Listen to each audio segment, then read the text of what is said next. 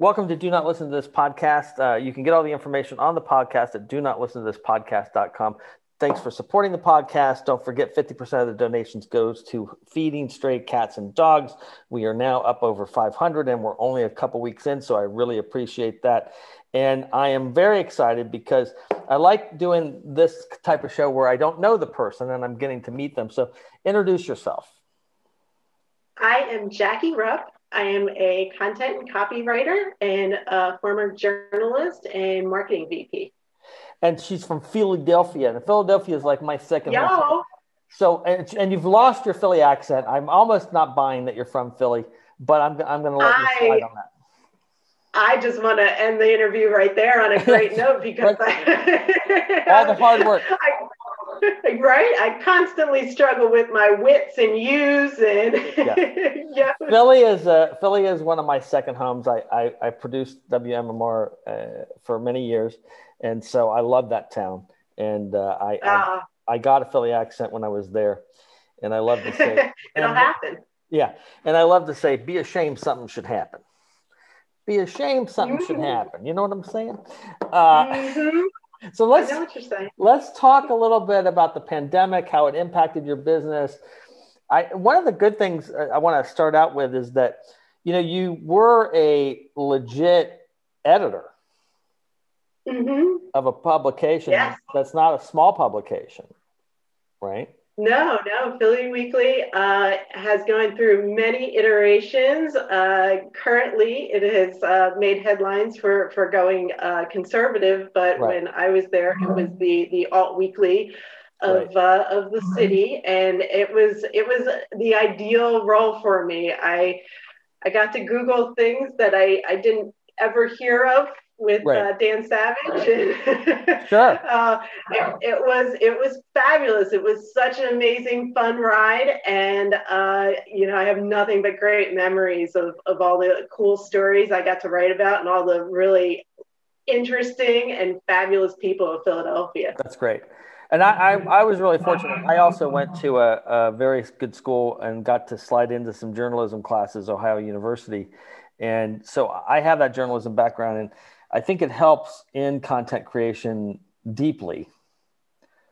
Totally. Yes. Yeah. What, I, why do you think it helps? I'm just curious everything's about a story you know right. at the end of the day no matter what what marketing spiel or what we're trying to sell or or right. market it all comes down to we're we're humans we like a good story and right. and i think if you if you can connect in that way uh, one of the interesting things that has revealed itself to me only over the last few months because primarily i was always focused on editorial pieces and journalism um, but now i'm doing more co- copywriting and mm-hmm. promotional writing is that um, um, before I used to kind of think of, um, I have a strong sense of empathy. I'll, I'm the one that cries over a nice saying on a coffee mug or right. a Hallmark car commercial. You know, I'm, right. I'm just there blubbering.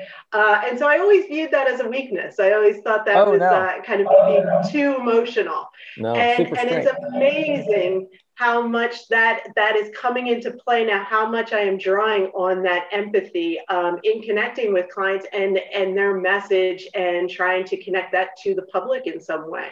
It's really hard for people to understand that the vulnerability aspect is where the power mm-hmm. is. Yes. Oh my gosh so much. Uh, and and it's it's amazing because for so long I tried to not be vulnerable yeah. in so many respects in life. And and it's such an amazing freeing moment, you know, to just say, Hey Roger, I was really nervous about coming on this show today. Well, like, you shouldn't to, you shouldn't just... you shouldn't be nervous because I'm I my it's my job as a host to make people look good. Damn it. Yes, yes, yes, you do, and and so, but it, it's it's a very liberating thing to have that that um you know to connect in some way with right. another person in, in on those real terms. Yeah, I think the what's funny is I think when you study journalism in a real way, and and uh, it annoys me when people talk about when they bash mainstream media. I always say, mm-hmm. "You mean actual journalism?" You, you, yes. you mean you mean where we have to actually check the fact? You mean that? Oh, yes. Oh, yeah, because the internet you don't have to check it, and right. and it's easy to you know say well you know well I, I saw it on the internet and that's my source it's like well that's not mm-hmm. a source you know that's that's just right at a certain point. point and we we are moving into this area where the um, you know the conspiracy theory people it, you know the internet's like raw meat for them oh totally and, yes and it's a da- it's a dangerous thing because because journalism matters and i mean now we're at the end of this you know, um, attacking of the of the journalist stuff, which was just awful to mm-hmm. watch for many years. Um, and we can get back to attacking the idiots, which is good. That's right. That's a lot more yeah, fun. exactly. We can attack the idiots. So, what what mistake do you see? I'm just curious. What mistake you see a lot of people making with their content? Mm, that's a great question. I think trying to do too many things with one piece of content where someone wants something to be SEO heavy, but they also want it to be promotional heavy, but they also want to uh, be conversational and fun. And and you know, it, it reminds me of this juggler with like twenty thousand balls in the air at one time, and it just becomes a blur. And so I think you know it's okay to have one piece be your your fun content piece and another piece right. be your SEO driver. Um, you know, you can mix it up. Every piece doesn't have to to hit every single criteria for what digital content is supposed to be nowadays. Yeah, I, so that's one. I think that's I think that's a good I think that's a good point. I think that a big mistake people make is writing for SEO, and SEO is not a, a, a writing format. SEO is like Yes. It's like a Dewey Decimal System in the library. And, you know, you wouldn't have written for that. So why are you all excited? You know, um, I know exactly. And it's so funny because most people that I encounter don't really know what that means exactly. in terms of SEO. And everyone, I haven't met two people that have had the same definition of what it is. It's this ambiguous oh, no. acronym. No, exactly. Uh, it's like, you know, it's, it's so funny because, you know, we've done stuff where we we just don't write for SEO. I mean, we've also done stuff where you have to clean up SEO, but you mm-hmm. know, you have to write to connect with the audience. You have to put the audience first. Yes. And the audience isn't you. I, the biggest mistake I see people making is they're writing for themselves. They're, it's so much oh. narcissism. It's so much me, me, me. And you know, I saved oh. the world. I saved the world when I was three, and and this horrible kind of comic book origin story nonsense of you know. yes. Uh, not everybody has a superpower. right, right. And we don't, it's okay not to, you know. As a matter of fact, the less superpowers you have, the more likable you are. Yes, yes, totally true. I, yeah. I think a lot of people get addicted to telling the story that they think people want to hear versus the actual story.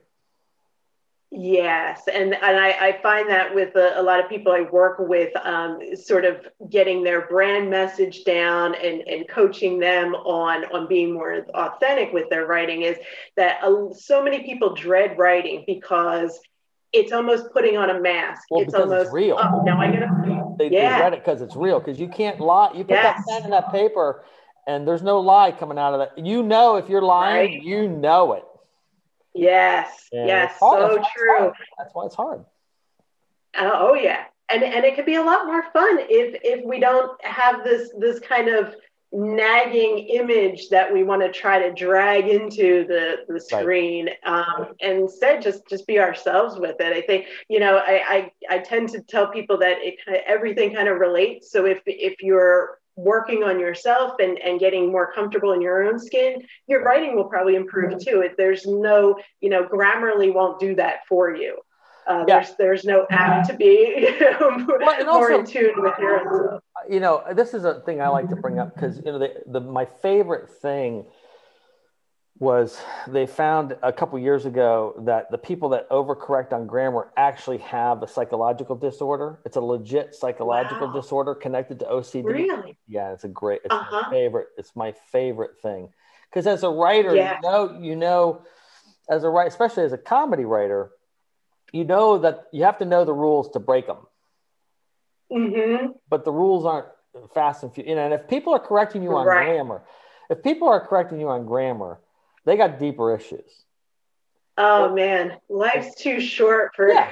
if grammar, grammar, if grammar and spelling are the deal breakers, right? And you don't need that person in your life.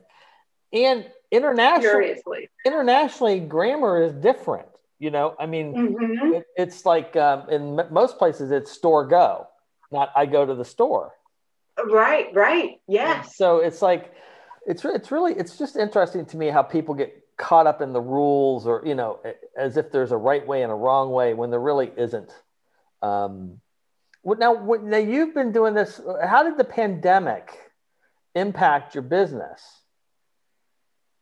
Yeah, so so I was uh, really thrown for a loop with the pandemic. I had branched out um, about two years ago to doing my own publications. Uh, I wanted to kind of put all my efforts into building my own company, mm-hmm. and so so I left my my role that I had in a publishing house and uh, opened up several magazines. One being my main magazine being um, in the wedding industry, okay. and so it was it was burgeoning. I was kind of just getting into that that rhythm of knowing my clients, getting the advertising part down well, and uh, and then COVID hit, and I I realized I could not sustain um, holding on for right. you know who knows how long with with no definite time frame in mind so um, so i closed the business and that that felt like it was going to be hard i kind of like um, you know I, I stammered because I didn't want to do it and right. because it felt like this is going to be a failure. And once I do that, it's going to be all this regret, all this um, just agony. And how do I go on?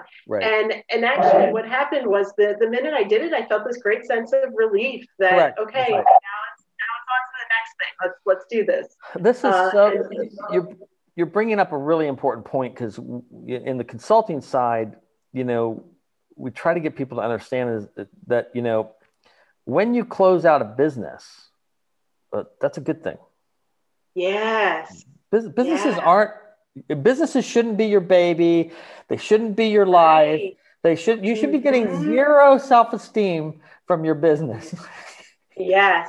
or your title in life. Yeah, you know, that exactly. was a big one for me. It was like I won't I won't be publisher anymore. Like well, that's right. What, who am I? And yeah. Yeah. That that that's that that and the, the thing is is that when you close down a business, it's often not about you at all. Uh, most businesses mm-hmm. most businesses fail based on timing, not lack of funds. Mm, and, yeah, and, very you know, if true. A, if a pandemic hits and your focus is on weddings, well, you're screwed. Right, right, yes. Now you can reopen that a couple years from now after there's vaccines, but let's face it, after people have been locked up with other people, marriage is not going to be top of their list. they will want to do the next quarantine by themselves. This is true. This is true. as, as we said with many people, they're meeting their families for the first time because they're not they can't business travel anymore. So exactly, yeah, and it's uh, it's sometimes a rude awakening. I just had a friend of mine do a post where she said my my husband and I are sharing our office space, and I give this I give this marriage three more months. Um, and, I, and I think she's right. Um, so so with that i had the crazy idea of um, my my partner gabe um, he was let go from his job as the the economy changed he was in um, environmental regulation oh, wow. uh, he has a phd in biology and so he was oh he's of, one of the uh, smart ones he's one of the smart ones yes yes yeah, I, I well, snagged a, snor- a smart one off of Tinder. that's good. Well, that's good. See, there you go. Sometimes it works out. Exactly. I, I mean, you know, so far so good. Uh, but so as he was doing the interview process for, for jobs, I said, you know what? Like I, I I'm expanding here with the, the content and all. You're a great writer. You always wanted to keep writing. Why don't you come on to my team? There you go. So here we are. Uh, kind of 24 7 working great. together and, and i'm sure we'll have a, a tell-all book about that and you know does the, he understand does he does he understand he's in a hostage situation right now or does he is he is not aware of that because he's got the phd well he, you know I, I tell him because uh, he's yet to he's yet to actually receive a paycheck yet so i, I oh yeah well that's coming. that's, com- that's coming in a couple weeks. Uh, yeah, yeah. Employee, hey, I need dinner. Month. What else does he want?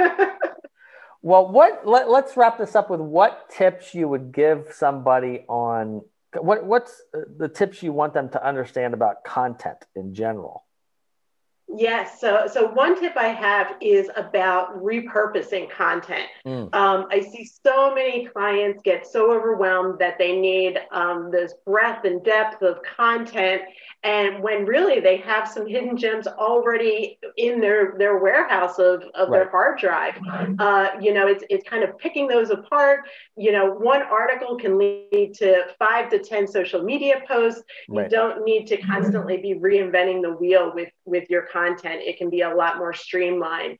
Um, and the other thing is, I think, again, you know, speaking to the audience, um, you know, listen to the audience as well. Ask the, ask the audience, if, you know, interact with them. Ask some of your clients, what are you really looking for, you know, mm-hmm. from my content? What would be helpful? It's amazing the things that I've learned by just asking a client, like, well, what what would you like to know? Mm-hmm. Um, it's it's things I never never would have guessed in my own bubble of of my own experiences. Mm-hmm. So so there's that, and then from a bit of a personal branding standpoint, you know, I think there's a lot of things that we overlook about ourselves and our own accomplishments, and sometimes it, it's actually sit, sitting down you know like here i have a piece of paper with like some of my things on you know right. that i've done on them right. uh, and, and i think a lot of times we don't take the time to do that you know and, and or we diminish the things that we've done uh, so, so I think it's giving ourselves, you know, that that kind of personal PR. Put that hat on and be your own PR manager for a few moments each day. No, that's great. That's great, great advice. Well, thanks for coming on. I really appreciate it and you were oh, fantastic. Oh, thank you for inviting me.